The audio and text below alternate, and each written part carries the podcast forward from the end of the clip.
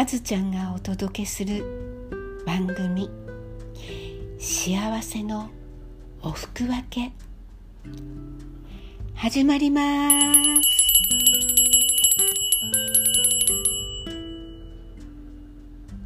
ごきげんよう。あずちゃんです。三度のご飯と同じくらい。おしゃべりが大好きなあずちゃんが日々の暮らしの中の何気ない出来事を思いのままにお伝えする時間。それがこの番組「幸せのおふくわけ」です。エピソード1あずちゃんおしゃべりを禁止される。今日はあずちゃんが幼い頃のちょっぴり切ないエピソードをお届けします。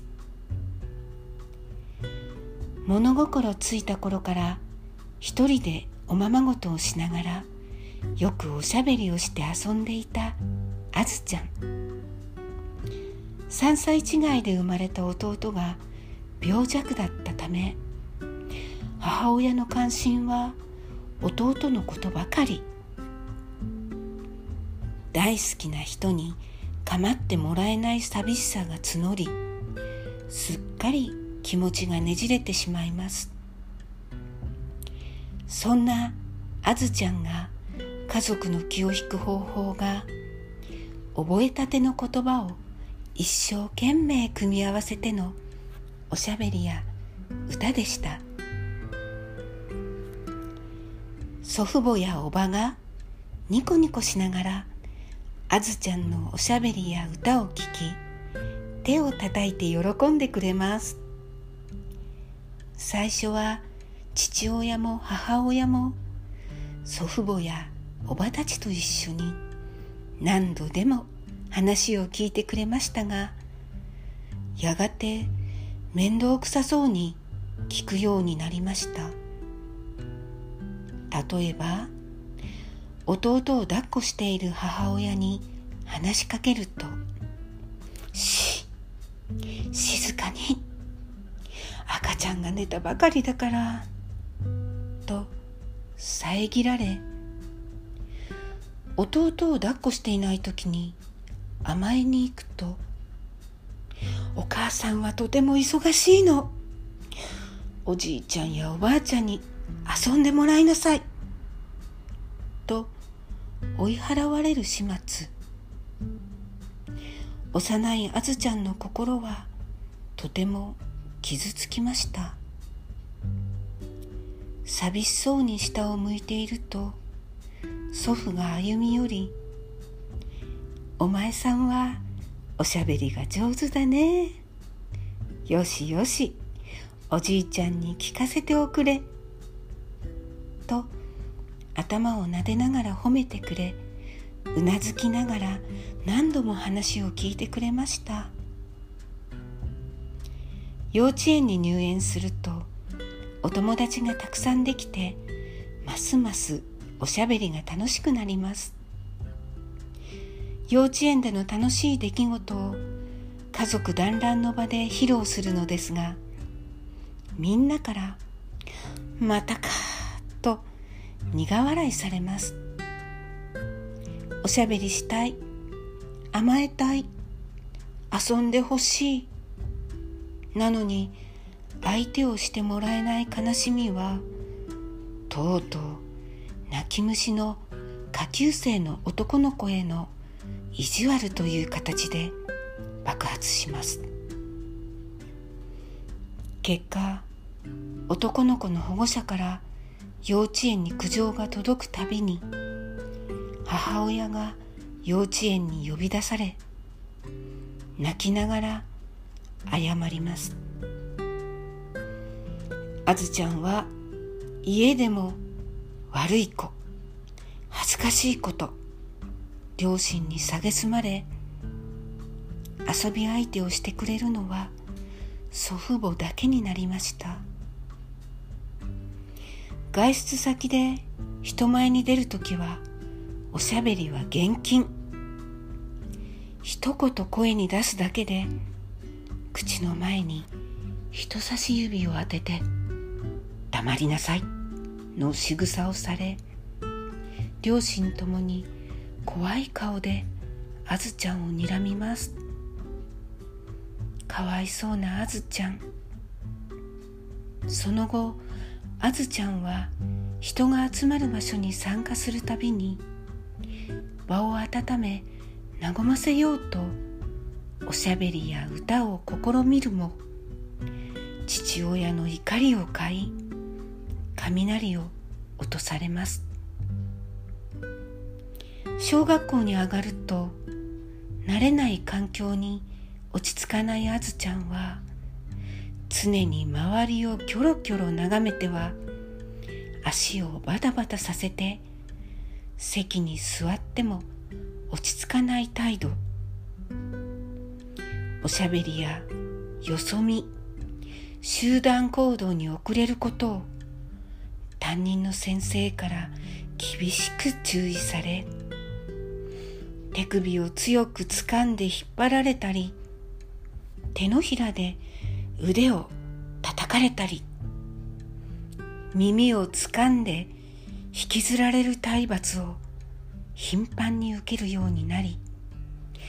クラス一の問題児として扱われます。初めての授業参観では隣の席の男の子を巻き込んでいつものように授業中おしゃべりをしていたら巻き込まれた男の子はしゃべりながらも計算問題を100問中30問解き。しゃべりながら手を動かせないあずちゃんは13問しか解けません。その様子を見ていた先生はクラスメイトと父兄の前であずちゃんの問題行動を指摘。皆さんなぜあずちゃんは13問しか問題を解けなかったと思いますか？わかる人手を挙げて答えましょう。と生徒たちに質問します。大勢の前で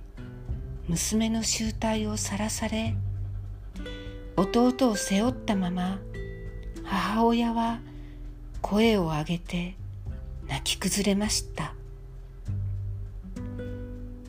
学校から帰宅後大好きな母親を深く傷つけた罪を家族みんなから強く責められ仕事から帰宅した父親にはげんこつで殴られ鼻血を流しました。その後おしゃべり禁止令はさらに厳しくなり人が変わったようにおとなしくなったあずちゃん。小学4年生まで地味でおとなしい女の子として生きていきます。そんなあずちゃんが5年生になり憧れだった放送委員会の活動を始めマイクの前に立って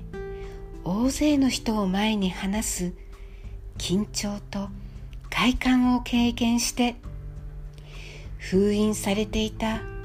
おしゃべり好きの炎が再燃します。すっかり明るくなったあずちゃんですが七夕の日のお昼休みの放送を受け持った際に大事件が起きます。この出来事が発端で小学校を卒業するまでクラスの男子生徒からのいじめが続きました。それでもマイクの前に立つ喜びや楽しさを諦めたくなかったあずちゃん。この七夕事件についてはまた後日エピソードでお伝えしますね。今日のエピソードは幸せとは言えない切ないお話でしたが月日を経て振り返るとあずちゃんに必要な大切な学びであり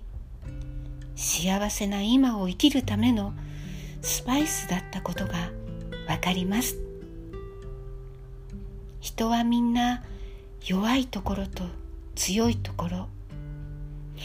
得意なことと苦手なことを持ったまま生きています。取り返しがつかないと思える失敗でも一人で抱えて悩まないで誰かに話すことで解決への光が見えてきます。今日も聞いてくださったあなたにありがとう。話してくれた私にありがとう。ではまた次回。ごきげんよう。